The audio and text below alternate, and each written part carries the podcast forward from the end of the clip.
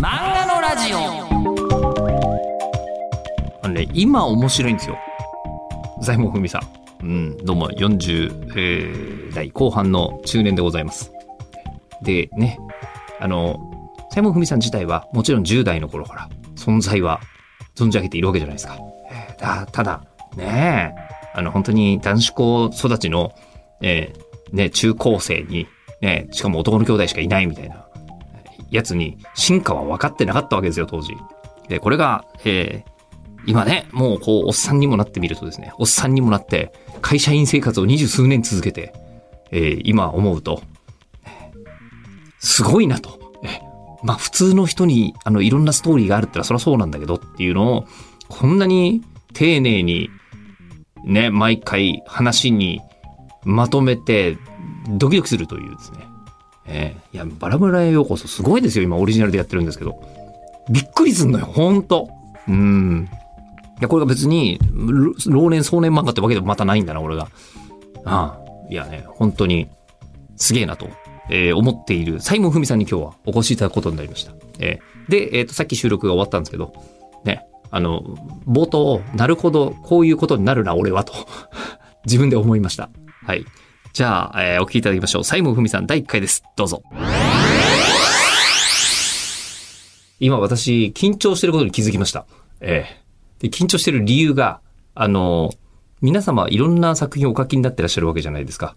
ええこんなに一番人が秘密にしてるはずのことばっかり作品に書いてらっしゃる方というのが、ええあんまりいないよねということに対峙して初めて気づきました。どうも、はじめましてよろしくお願いいたします。よろくお願いします。そうですか。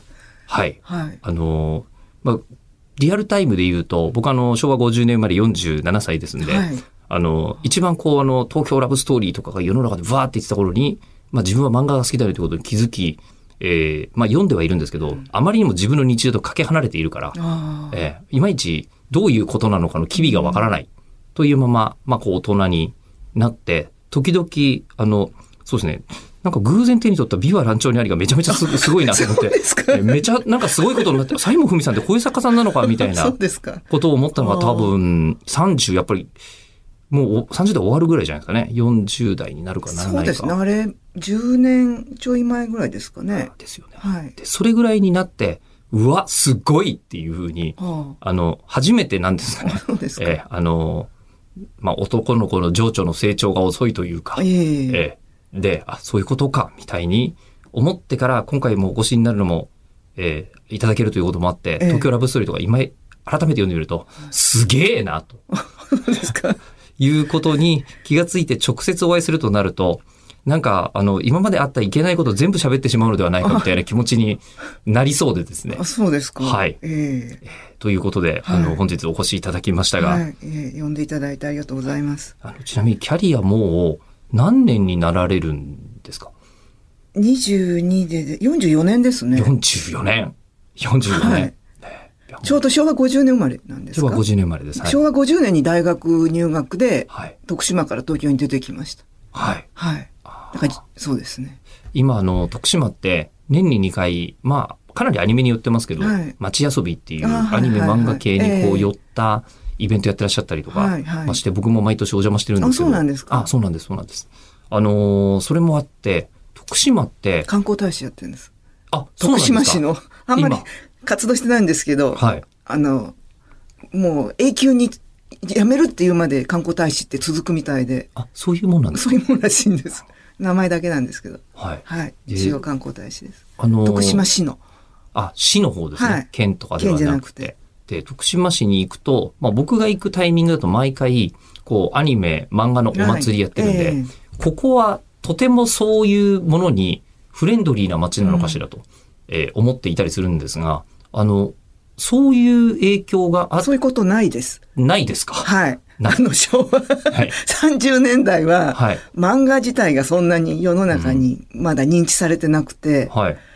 漫画雑誌が、えー、多分少年、ジャンプが創刊した頃が小学校の頃かもしれないです。はい確か小学校で。はいジャンプサンデー、マガジン、キング。で、えー発売日に、はい私はこの4誌を町の本書店で全誌立ち読みして。あ、少年誌を読んでらっしゃったんですか？小学校の時は少年誌ですね。まだ少女、でも少女漫画も少女漫画もリボン、仲良し、はいマーガレット、少女フレンドもあったんですけど、はい。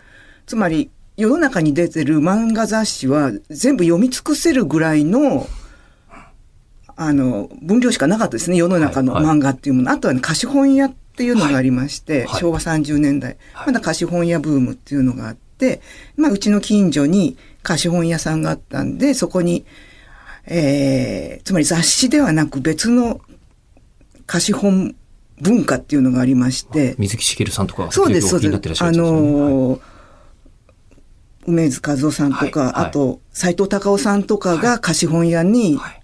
丸々一冊書き下ろしで、そういうのを子供が10円とか持ってって借りるみたいなはい。貸本屋さんもあって、でも貸本屋さんで漫画借りて読むような子は不良だみたいなぐらいで、不良だま不で良、行不良というかあんまりええ。真面目な子じゃないねみたいな認知度でしたね。あの、その頃は、ご兄弟とかいらっしゃる？はい、姉が一人と、はい。あとあの、6歳上のいとこがいました、女女の。そのいとこが読み終わったリボンとか仲良しを全部くれてたので、幼稚園の時からその6歳離れたいとこの、えーリボンとか仲良しとか、少女の友とかいうのがあったんですけど、はいはいはいそういうのが一番初めですね。はあ漫画に触れた。じゃあもう物心つく前から、もうずっと、あ、漫画は見てましたね。当たり前の幼稚園の時からはい当たり前のように、その姉といとこのお下がりで漫画を読んでました。それと貸本屋さんがそはいのそばにあったので、小学校1年ぐらいから貸本屋さんに行って、はい。ですからその、斎藤隆夫先はい、生とか、はい。小学校に上がるや上がらないやで、斎藤隆夫先生斎藤とか読んでらっしゃる隆夫先生とか、あの頃、えー、ロボット三等兵とか知らないですよね。なんか。野良黒もあったかもしれないです。野良黒はないか、さすがに。むしろ野良黒は僕はあの読んでますけど。あ、そうですか。はい。ええあの、野良黒は僕は島工作と同じシステムだなって思ってます。あの、だんだん、あの、肩書きが上がっていくというので。く感じですかねはい。えで、恐怖漫画もあって、はいですから、あの、梅津和夫先生とはいか、古賀真一先生の恐怖漫画も好きで、そういうのも貸本屋さんから借りて読んでました。えあの、それこそ、あまりこう、あの、まあ、なんなら不良だ、不良が読むようなものっていうのだとすると、なんか、家庭で厳しく制限されたりとか、こう、あの、あそれは全然なかったです、ね。全然なかったんですか？うち両親読書好きだったんで、はいまあ活字の本も漫画もなんか読むことは全然止められなかったんで。えその頃は、なんでしょう、やっぱりこう、お気に入りの作品とかがあったわけですか？私が少年漫画で一番最初に好きになったの多分サイボーグ009だと思います。おー、あ、そうなんですか。はい。はあ。それはやっぱり、まあ、なんでしょう、せサイボーグ009って、ストーリーも面白いとか、せええ。設定も面白いとか、はい。い、ろいろありますけど、はい。島村城が色っぽかったんでですよね。はい。やっぱりその、あの、美少年が出てく美少年から出てる、る走りといえば、はい。走りですよね。島村城です。はあ、もうこれはかっこいいと思い、まだそのかっこいいとかわからない小学校低学年だったと思うんですけれども、はい最初に9人集めるんですよね。はい、はい。それで島村城だけが裸でベッドで寝てたと思うんです。そうだったのか。そこは、あんまりディティール覚えてないんですけど。はい。もうその裸体ですね。はあなんか知らないけど引きつけられて。ええ。はい。あもう石ノ森先生の石ノ森先生色っぽいですね、やっぱり。そうですよね。もともと少女漫画もお書きになっていらっしゃったというのもあったけども、それを見て、お、これはすごいぞと。これはなんか素敵。はい。島村城素敵で、はい。009を読み始め。はい。はいも。う単行本という概念はやっぱりないんですか？単行本はなかまったと思いますね、あの頃まだああ。雑誌ですね。はい。じゃあ、もうその雑誌を見て、あの頃まだコミックス化ってなかったような気がしますね。あまり残ってないですから、ない、やってないと思います。ないんじゃないかなっていうあの感じは。頃の先生ですから、印税がほとんど入ってなくて、はい。原稿料だけで、でも膨大に稼いでたって話ですけどねまた、あの、なんていうんですかね、今インターネットの世界が一番初めにヒットするとそうなったりするんですよね今、あの、こう、TikTok で漫画紹介するのがすごい商売になってるって知ってます？実は。あ、そうなんですかそうなんですね。あの、今若い子たちが何かを手に取ってくれるきっかけって TikTok ぐらいしかない。で、今まで漫画とかでもすごく有名な作品なのに、TikTok で今やるとまた売れたりするみたいなので、小説でつい安高さんが売れた後に漫画もやってみたら漫画もすごいってことになったんだけど、その漫画の紹介ができて短い動画作れる人ってのは世の中に4人ぐらいしかいないらしいのね。で、その4人の人たちには今膨大な依頼が集まってるという。でも著作権ありますよね。えっと、むしろ出版社さんが、ああ、宣伝になるから、やってくださいって言うんやってく。ださいっていうのをお願いしてるから中身も使っていいっていう。ような話ですね。。はい。そういう商売も今あったりするというお話ですが、まあ多分漫画家さんの数も今よりは多分かなり数が少なかったのではないかと。少ないし、あの、はいその人気の先生が何本も連載を持っている、あの、状況でしたね。はい。ですから本当に手塚先生、石ノ森先生、つまり時和荘の人たちのはい漫画を読んでたと思います。で、その先生が少年漫画、幼年漫画、少女漫画全部書いてたんですよねで。すよね。漫画道読んでると出てきますよね。はいはい今度はこれに書く、今度はこれに書くみたいな話が出てきます。でもほとんど全ての漫画読んでると思います。私はその時期の。その時期の、その時期の。ほとんど全てをほとんど寺田博夫さんも読んでますし、はい、はい、あのーゼロ戦ものも読んでますし、はい、はい。戦争漫画も、はいで、少女漫画の本当にママ母にいじめられるバレリーナのものも、多分、世の中に出てる漫画が目に入ると全部読んでたと思います。あの、それはもう本当に引きつけられるように、もう漫画読んじゃう？うーん、引きつけられるよう、好きだ。でも漫画だけじゃなくて、多分絵本とかも、はい。多分ほとんど読んでたと思います。講談社の。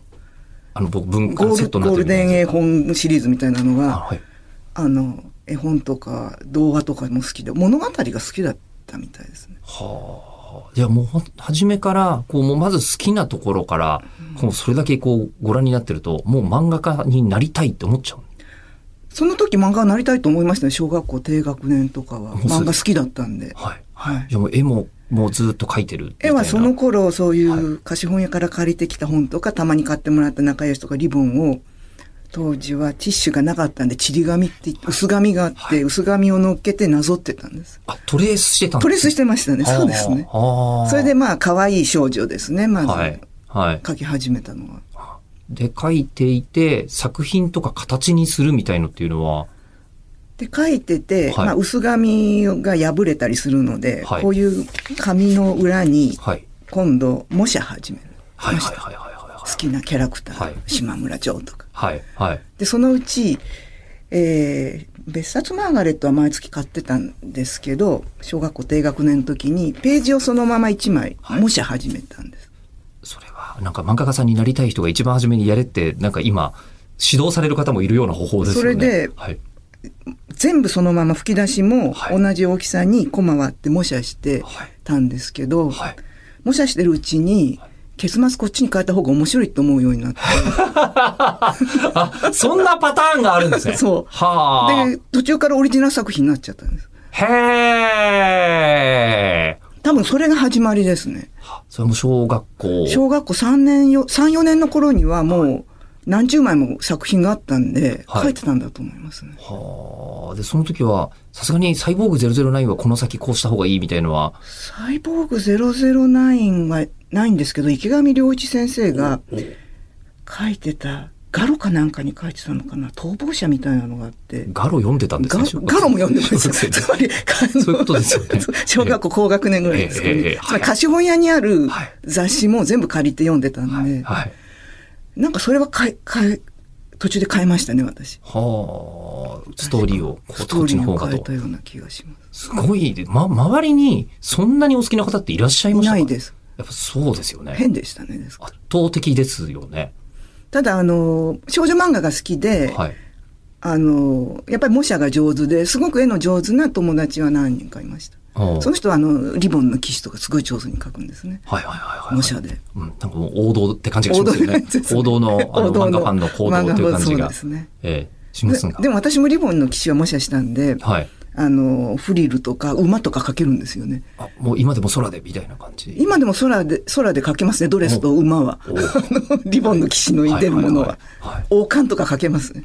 でそうするとやっぱり、こう、なんですか、漫画家さんの頂点は手塚治虫先生だみたいなお気持ちになったりはしたんですか？ああ、そう思ってましたね。あ、やっぱり。はい。もうこれは圧倒的に面白いし、絵も魅力的だし、みたいな。そうですね。ああはいじゃあそれで、で、あの、ストーリーを勝手に作り始めると、もう半ば漫画家さんかと思うんですけど、はい。これを、ストーリー勝手に変えたのは少女漫画が多かったです。あ、そうなんですか。はい。それは、あの、やっぱり手塚先生とか篠森先生、完成されてるんで、あ面白くはできない、それ以上これ、ちゃんは。と、ちゃんと面白くもうなってる。もうなってるものはいじれないんですよ。やっぱり完成されてるんで。はい。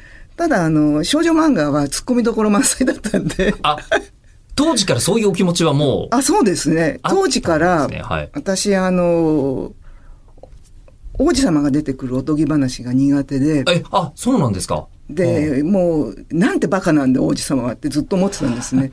すぐ騙されるんですね。あの、悪い黒い白黒鳥とか、はい。あと、あの、人魚姫って心の綺麗な人がいるのに、パーティーでなんかよそのお姫様にちょっかい出されて、そっちの方好きになったりとか、もうバカじゃないとか思ってたんですあの、今まさに最新作に、そうですバラ村にそういうおあそういうのも書い話。が出てくる。そうです、そうです。あれ、はい。あれはその私の時のお気持ちが。気を血を投影してます。はあ、じゃあそうすると、そのなんか、それで結ばれたハッピーエンドとかじゃなくて、そのこう、王子がトラブルに巻き込まれたりした方が面白いみたいな。そうですことかになってい。ったねありするのーそっちのお姫様じじゃない、お姫様は実はあの、間抜けだみたいななんか、はい。違う方に転換、展開したり展開したりストーリーを。したりストーリーしてましたね。はああと学園ものも当時すごい、まあ流行りがあったんですけど、外国少女シリーズっていうわけわかんないシリーズが結構あって、外国少女シリーズ？外国少女シリーズのロマコメっていうのがあって、はい。なぜか、はもうメアリーとジョージみたいなのが、はい。恋愛する学園コメディがあって、日本人が書いたんですけどね。なんか、やっぱりツッコミどころ満載なんで、なんか話変えてましたね、私は。それは周りの方にお見せしたりとかしてた？小学校の時、4年生ぐらいから見せてました。あ、そうなんですか。はいはあ周りの方は何ておっしゃってたとか覚えてらっしゃいますか？面白いって言われました。おうおうそうすると、将来はもう漫画家さんになるみたいな気持ちに、まだなっていない？な、なってた、あ、漫画家になるのとか、あ、でも、絵だけ見ると、私より上手い人がいっぱいいたんで、まあ漫画家になるとは言ってなかったですね。ただ私の書くあのクラスの子の似顔絵とか、そういうあのパロディ漫画は面白いって言われてましたね。え、じゃあ、あの、それでもうあれなんです。漫画だけじゃなくて、はい。えーテレビドラマではい。少年忍者影丸？ってありましたよね。聞いたことありますけども、ちょっと記憶が青影青影なんとか、赤影青影とか確かに聞いたことある気はしますが。赤影青影、白影かなんかで、はいまああの、あ、もともと横山光輝先生か何かの原作はのドラマで忍者マン、忍者ドラマがあったんですね。はい。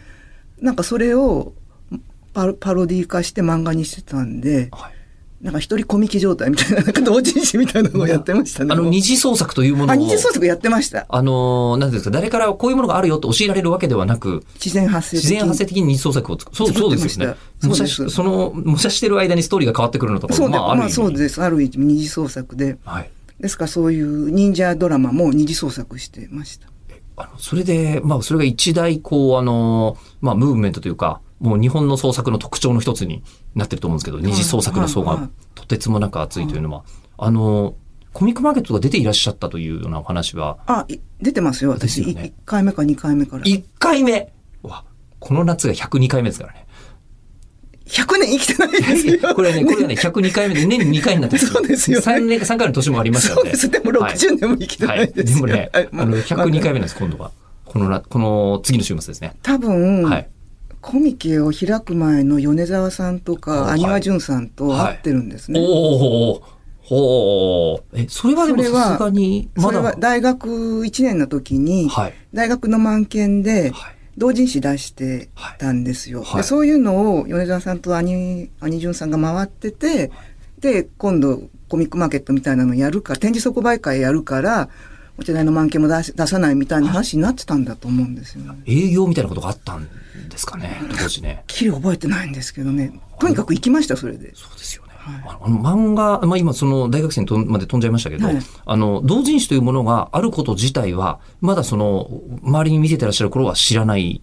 小学校の頃は知らないですし、でねあ、でも、あの、漫画家入門というはいバイブルがあるんです。井の石ノ森章太郎先生がはいはい漫画家を目指すいろんなところで出てくる。少年少女のためにって、はいそれは買ってたんですね。その中で同人誌のこともちゃんと書かれてたんで、同人誌っていうものがあるんだ。だから牧場一滴ですよね。はい、はい、はい。ねでもあれはもう本当にあの本は暗記するほど読んだんで、あ、そうなんですかはい。あの、でも、牧獣一滴って、ああ、の、牧獣一滴じゃなくて漫画家入門の方で、漫画家入門の方です。はい牧獣一滴は確か、なんか、肉質肉質同だったはずではと思ったんですけど。同人誌の名前で覚えてますし、はいはいはい。ですから、あと手塚先生も漫画、漫画の描き方とかいう、この2冊が漫画を志す人の入門書であったんですね。はいで両方持ってて、はい。ものすごく読んで、はい。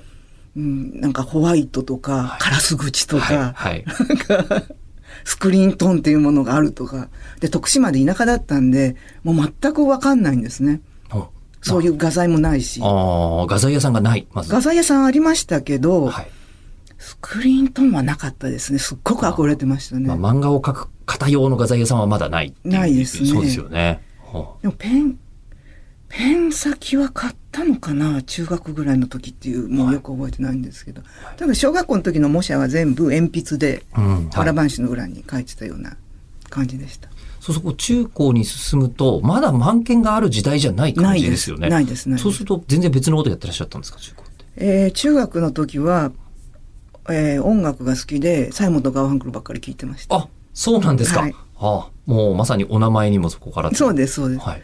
それで、中学になる頃に、中1の時に COMっていうのが創刊されるんですね。小6か中1の時に。はい。ですごくおませだったんで、はい COM読んで、はい。火の鳥大好きで、はい。あとなんかわけのわかんない芸術的な順とかあって、そうするとなんか少年漫画とか少女漫画バカらしくなっちゃって、あ中学生っぽいですね。中学生っぽいですね。そうそうぽいですね。ぽいですね。はい。はい。それで、なんかもう読む漫画がなくなっちゃったんですね。中。学になって。はい。で、漫画を読まなくなって、音楽ばっかり聴いてました、中学の時は。で、自分でプレイする方にはいや、回られなかった。ギターちょっと弾いて全然音コード抑えられなくて。向いてないなっていう。大体 F メジャーでみんな挫折するんですけど、はいはい F が抑えられないっていうんで挫折して、はい。じゃあもう聞く場、聞く方向に。音楽聴く方向ばっかりでした。で、高校もそんな延長ですか？えーと、高校もそうですね。はい。で、この頃になると、もう、あの、割と将来のことを具体的に考えたりとか、するんじゃないかと思うんですけど。将来、中3の時はポール・サイモンと結婚するんだって決めてたんですけどね。中三のそれも 中学生っぽいです。中学生っぽいです中いかにもですねはいえ高校の時も漫画は読んでないんですよ。高校2年ぐらいえまでは。あ、そうなんですか？はい。